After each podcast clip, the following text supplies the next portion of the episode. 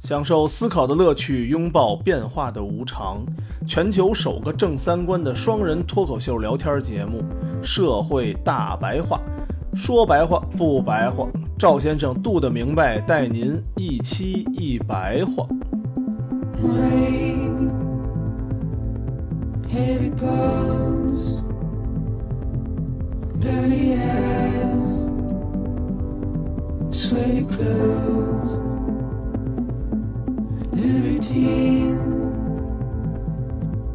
that I've learned to understand and know play my. Fragile mind, your head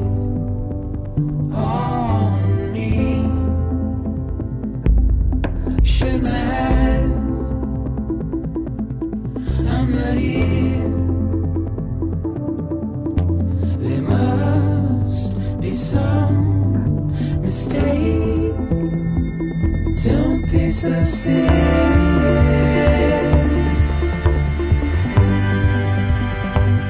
Don't be so serious.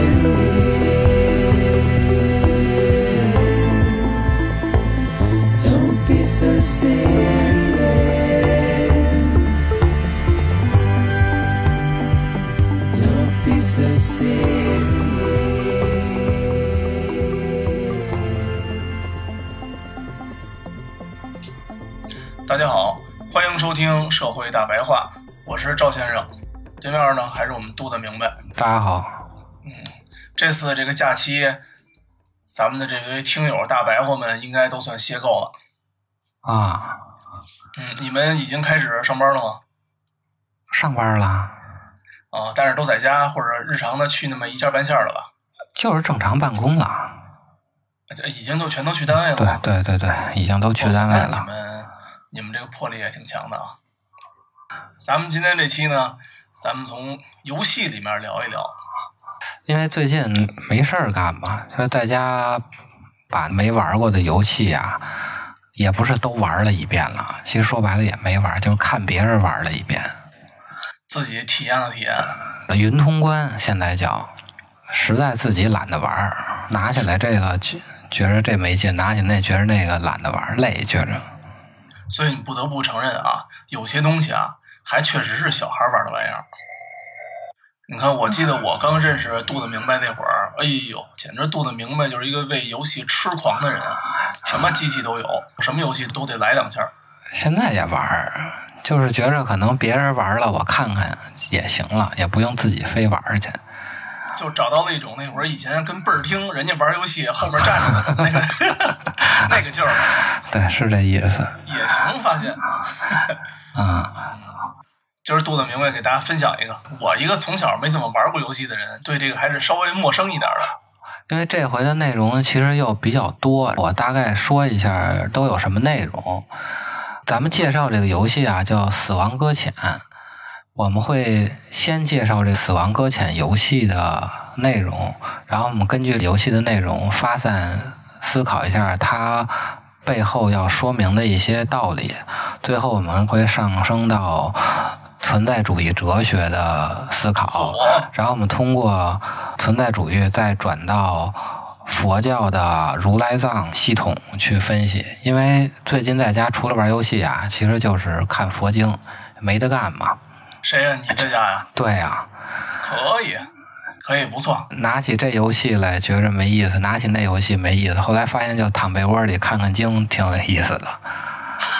也不是说非说这个佛教，因为最近看的比较多，就顺带给说了。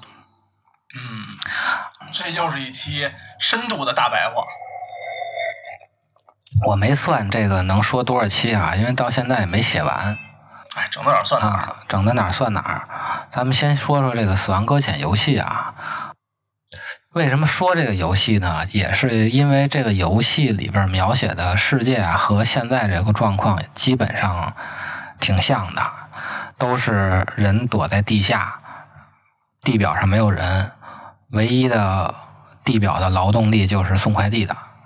这游戏说的就是这么个事儿。在那个未来也有送快递的是吧？啊，对，就是送快递的。这游戏总策划是小岛秀夫，他是之前合金装备的制作人。哦，这个就咱们最起码对于我来说，或者说对于多数人来说，应该就算挺熟悉的了。八零后应该都熟悉，啊，对，因为合金装备出了很多代嘛。对，太火了。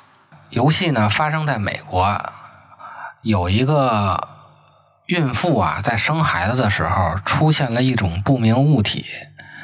这种物体呢，跟人接触以后呢，就发生了爆炸。这种爆炸呀，不是核爆炸，它是一种湮灭反应。这个在真实的物理学中啊，就是正反物质相撞的那个概念。科学家发现有一种反物质，它的电子是正电子。咱们小时候物理课学的那电子不都是负电子吗？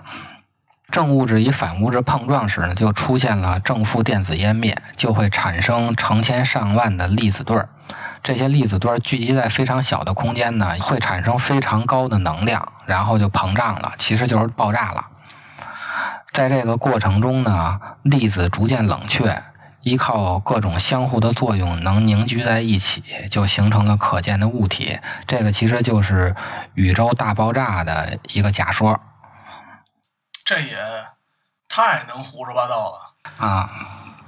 这个理论最早是由狄拉克提出来的，啊，由安德森发现的。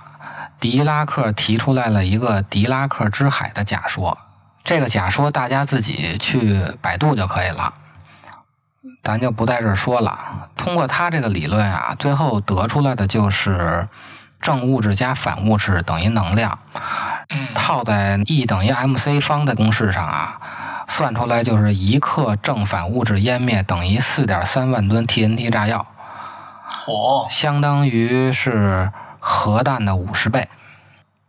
游戏里呢，就是在接生的时候发生了这种湮灭反应，整个城市就都炸没了。生一孩子给炸了。啊，生孩子的时候不是生一个孩子，生孩子的时候给炸了，炸出一个大坑。随后呢，整个美国各地啊都发生了这样的湮灭反应，整个美国就炸的毛都没有了，人类现存的秩序全部消失，整个文明全部瓦解。游戏里管湮灭反应叫虚空世灭。后来科学家研究得出啊，这次给孕妇接生的时候接触到的不明物是本应死去的人，他的灵魂不知道为什么又回到了现实世界，他和人类接触就会触发湮灭反应，有点像产生了电极似的，是吧？就是刚才咱们说的那个正反物质相撞。也就是说呢，死了的人的灵魂，如果正常往前走的话，它还是正物质；反着走，回旋了，它就是反物质。跟正物质嘛，正常人一碰就湮灭了。后来有人根据狄拉克，狄拉克是真人啊，这个学术成果，有人又提出来了，反物质就是在时间中逆行的正物质，这个不是游戏里的论述啊，这是真实的。你发现了吗？外国的科幻也好，游戏也好，它都有着特别强的这种科学的背书。咱们国家这科幻也好什么的，真的是胡编。也分游戏啊。游戏里呢，管这些回到现实的灵魂啊，叫 beach things，简称 BT，意义为呢就是搁浅的事物。为什么叫 BT 呢？因为科学家发现啊，生者和死者之间有个叫冥滩的东西，这是游戏里的科学家啊。嗯，只有人类才有冥滩，而且每个人都有属于自己的冥滩。就是人死了以后，本来是通过这个冥滩到另外一个世界去的，但是现在呢，由于不明的原因，有些灵魂他没到那个另外一个世界，一直在冥滩上徘徊。这个现象就像鲸鱼集体死在沙滩上一样。所以呢，人们就管这个现象叫死亡搁浅。它是死亡这件事本身搁浅了，不是死亡的搁浅啊。你这个东西让我产生了一个特别大的一个画面感，就是我想起以前看《圣斗士》了，子龙什么的，他们老去冥界。这个游戏里就是另外一个世界。这个也就是游戏名字的由来——死亡搁浅。不能到另外一个世界呢，他就在这个冥滩上来回徘徊。最后由于某种原因呢，他又回到了现世，以一种肉眼看不见的形态在生者的世界出现，人们就管它叫 Beach Things，简称 BT。什么小青啊，什么之类的是吧？小青是什么呀？呃，《白蛇传》里边小青不是他们之间都回来过吗？可以这么理解啊。当他和生者接触的时候，就产生了正反物质湮灭反应，游戏里管它叫虚空世灭。哦，湮灭后呢，还会形成一种物质，长得像两个手捧起来一样，一个金色的花儿。游戏里管它叫开罗尔物质。开罗尔啊，这个单词本身的意思是手征性，这个是一个化学领域的概念，指的是一个物体不能与其镜像物重合，就是我们两个手掌并合的时候，它那个纹理并不是能完全一样的。啊，对，是的，是的，开罗尔，大家也去自己网上搜就行了。这种物质以前在地表上是没有的，这游戏里的说的啊，这种物质以前在地表上是没有的，在地下有，但是在虚空世灭以后呢，在爆炸的地区就会产生，而且不受时间的影响。但是它进入到现实世界以后啊，会和空气结合成一种黑色的雨。这种雨呢，落在植物上会导致它们生命周期加速，也就是时间加速。嗯，这个雨碰到动物，会导致这个动物瞬间的从小草开花结果，然后死亡；碰到人呢，就是瞬间的老化。但是它对非生命的物质是影响不了的，就是它落在石头上，石头不会说就没了。人们管这个雨呢叫时间雨。有时间雨的地方，由于时空扭曲了，又会导致大量的死亡搁浅的灵魂出现，也就是说会产生更多的 BT。人们为了躲避 BT，同时也为了躲避时间雨，因为正常人一碰见 BT 就炸一大坑。哦，另外呢，你就算不碰见 BT，你让那个雨淋了，你自己也就老死了。所以大家就藏在地底下不出来了，就有点现在像挖那防空洞似的。嗯嗯，从这以后呢，人们就利用明滩没有时间这个特性，发明了超高速网络。大家发现生者和死者之间不是有一个明滩吗？嗯，对啊，然后人们利用这个冥滩没有时间的属性，发明了一个超高速的网络。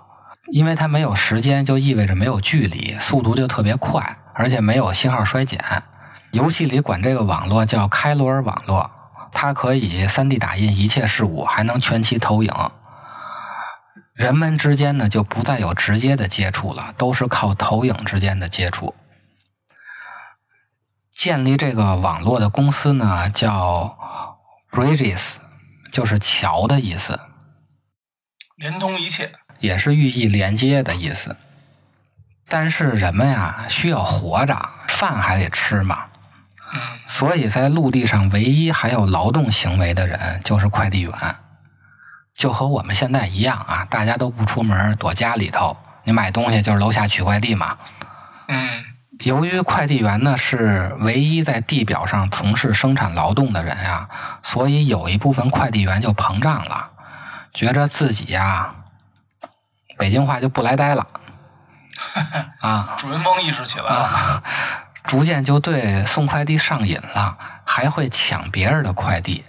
但是他抢别人的快递，他也不是用，他就是抢，抢完以后就扔在那儿了，以抢为乐趣。人们管这种人叫米尔人。这些快递员啊，包括这些米尔人，他为了避免时间雨淋到以后迅速衰老，他就穿上了雨衣。但是咱们刚才不是说，一般有时间雨出现的地方都有 BT 出现吗？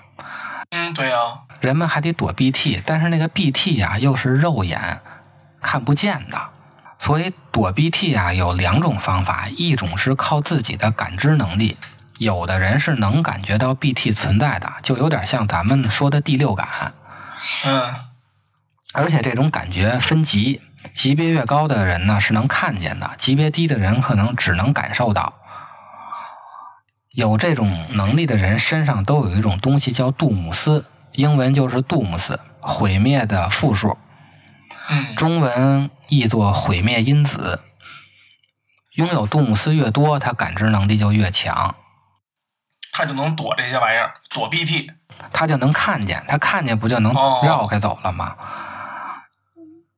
而且呢，有这种杜姆斯的人，他不但能感知 BT，他还能连接冥滩，不用死了再到冥滩去，他不死他也能去冥滩。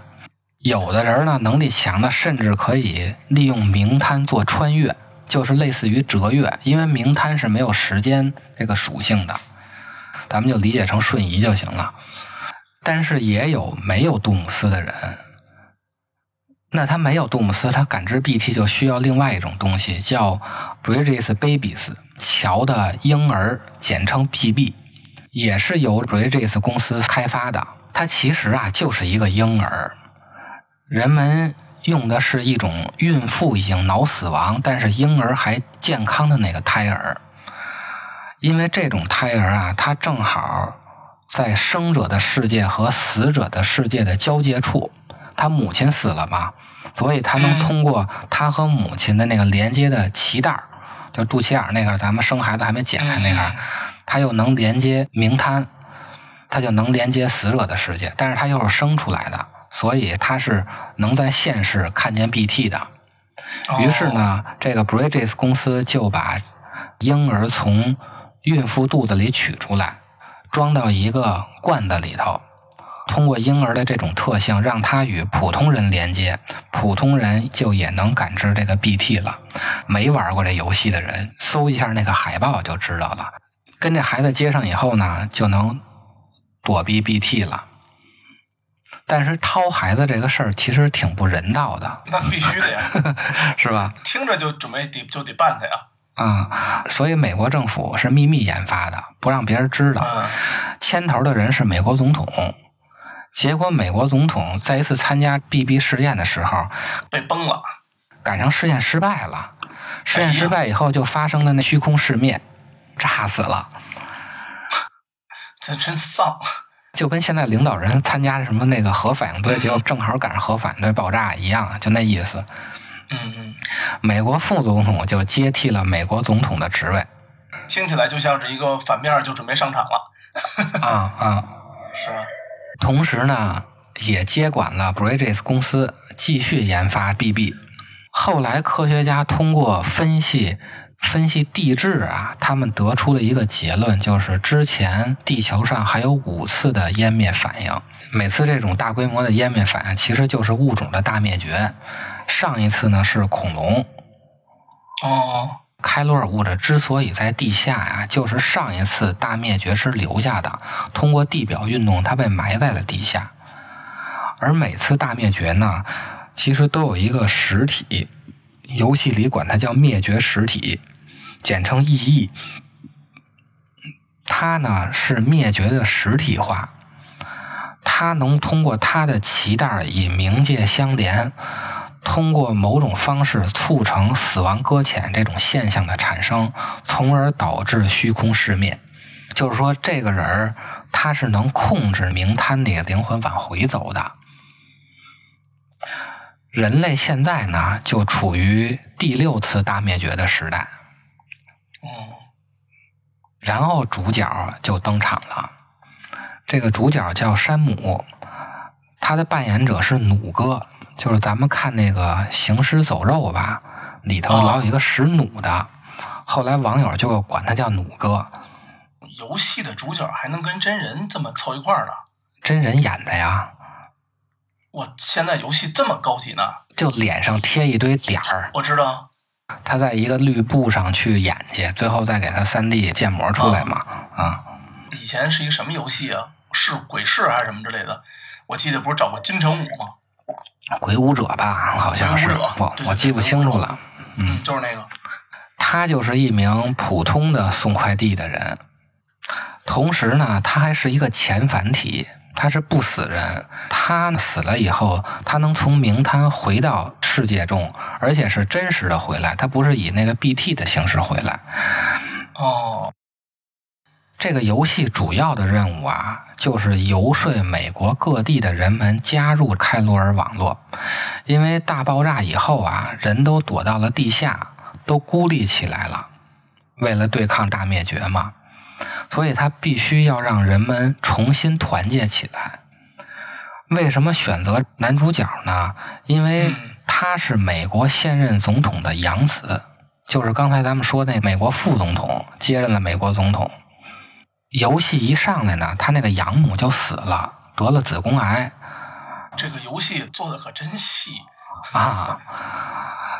同时呢，他养母跟他说呢，他姐姐，他姐姐叫艾米丽啊，艾米丽，也就是美国总统的亲闺女，之前已经从美国的东部出发，一路西行，为各个地区的人们搭建接入开罗尔网络的基础设备。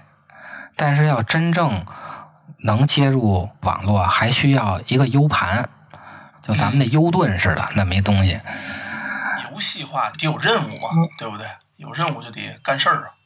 对，还没等到姐姐回去拿 U 盘啊，就被西部一个恐怖组织给劫持了。这个恐怖组织就是要让大灭绝发生，就是反人类。没法回去取 U 盘呢。男主角一方面为了让这个美国能加入网络团结起来，一方面又为了救姐姐，所以男主角就承担起了拯救全美国的重任。交代完任务呢，主角的养母就死了，然后游戏也就正式开始了。这游戏啊，其实游戏性本身并不强，就是扛着快递呀、从 A 送到 B，再从 B 送到 C，从美国东部一路送到西部，中间你就连接各个地方的开罗尔网络就行了，让人们重新连接起来。中间呢，为了躲 BT 呢，你就是绕一绕，藏猫猫那种游戏似的，再跟喜欢抢快递的米尔人打打架，还 还有还有跟恐怖组织招出来的 BT 再打打架。听完前二十分钟啊，觉得这游戏真牛逼。等讲到这儿啊，觉得这游戏啊，可不可玩的也就那样了。如果你从电影的角度来看，它是个好电影；从游戏的角度来看，可玩性极低，所以我不爱玩。它来回来去就是跑路。对呀、像这种游戏我就根本就玩不下去。我我我以前买过那个好游戏机，玩过这种所谓的游戏，我根本就玩不进去，就不停的在跑，一直一直在找地方，找完地方之后领一个任务，再把这个任务交到另外一个地方，不停的在弄。啊，对，就是这样。嗯，所以我对游戏的兴致就极低，就什么马里奥赛车什么的，就玩玩这可以。啊啊啊！男主角，咱们刚才说他不是看不见 BT 吗？所以其他的小伙伴就给他配了一个 BB。他连接这个 BB 以后呢，就能看见 BT 了。在这个游戏中啊，男主角有时候和他这个 BB 连接的时候，会和这个小孩儿共享记忆。他总是能哦回忆起孩子的亲生父亲和孩子说话的片段。这个孩子的父亲是由拔叔扮演的，拔叔又是谁？汉尼拔的那个主演老头儿，白毛老头儿，是一个瘦脸的那个少年汉尼拔那个是吗？啊，我不知道那个演员叫什么啊。这个父亲呢，他是一个当兵的。当主角被卷入到开罗尔风暴以后啊，当兵的就把主角带入到了自己的命摊，然后就跟这个主角抢孩子。抢他身上这孩子是吧？对，抢他身上那孩子。在这个游戏过程中呢，他姐姐总是通过开罗尔网络和这个名摊呀、和主角取得联系，给这个主角加油打气儿，就是说，哎，你还差两步，还差三步，您马上就要完成任务了。说什么世界需要你，姐姐也需要你，可能还有点姐弟恋的那个意思啊。姐姐在等你。对对，就是这意思，姐姐在等你。来回来去的说 姐姐在等你。嗯最后主角达到了西部，消灭了恐怖组织的头头，救出了他姐姐。这个恐怖组织的头头叫西格斯，这个希格斯也是实际上的一个高能物理学家的真实的名字。这个物理学家在一九六四年提出了一个希格斯场，它是一种遍布于全宇宙的量子场，这个大家自己去搜去就行了。希格斯场，还有希格斯玻色子，这个都是真实的物理的人物啊。打完希格斯以后啊，这个游戏就开始揭秘了，嗯，这游戏就算玩完了是吧？基本上就玩完了。后头三个小时都是过场动画，哦，三个小时电影儿，对，三个小时电影。结果发现啊，他的姐姐就是他的养母，两个人是一个人。嗯他养母一开始查出了有子宫癌的时候，就一分为二了，身体存在了现世世界，灵魂就是姐姐。这个姐姐一直存在于冥滩之中，因为冥滩没有时间的属性，所以存在于现世的那个养母就老死了，但是存在于冥滩的那个姐姐还是年轻漂亮。行，这里面还挺有这个宗教还有哲学的这个恋母情节的。而且他的养母呢，就是咱们前面所说的，每次大灭绝不都会出现一个灭绝体吗？导致这次大灭绝的实现。他的养母就是那个灭绝体。他的养母杜撰出了一个姐姐，忽悠他把美国用开罗尔网络串联起来，让他们都连入开罗尔网络的目的是把所有人的名摊都连接起来，融为一个名摊。然后就可以大灭绝了。哎，然后就可以大灭绝了，以造成所有人同时的死亡搁浅。这个第六次大灭绝不就实现了吗？他们偷偷研究的那个 Bridges Babies，就是那个小婴儿，本来的目的是为了开罗尔网络可以顺利的连接，大家就把它当成路由器想就行了。那个孩子发明出来是路由器，他能看见 BT 是副产品，不是研发的本意。他和养母最终对峙的时候，他养母说这个大灭绝是不可避免的，他自己没有选择的权利。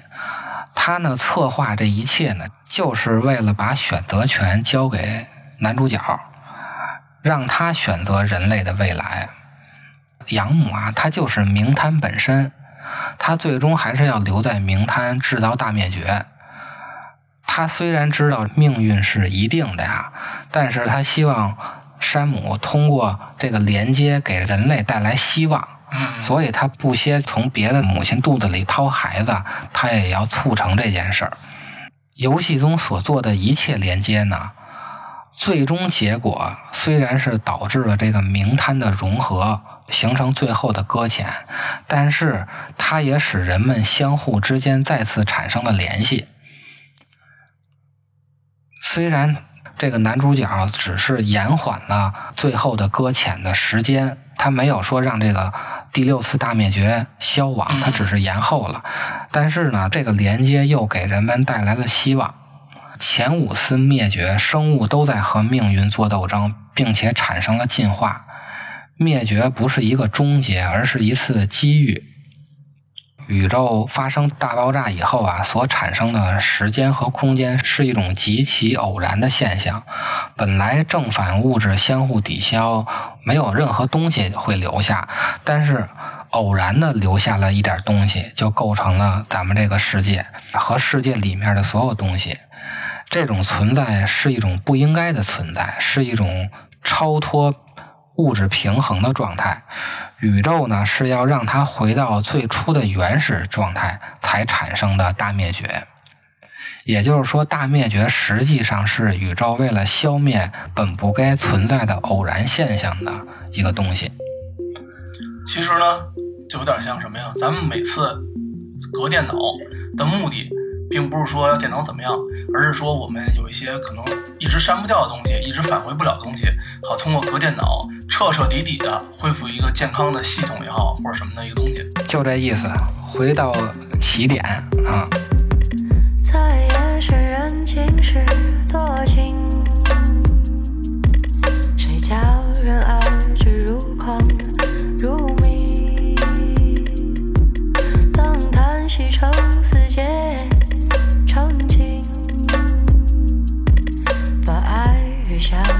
化作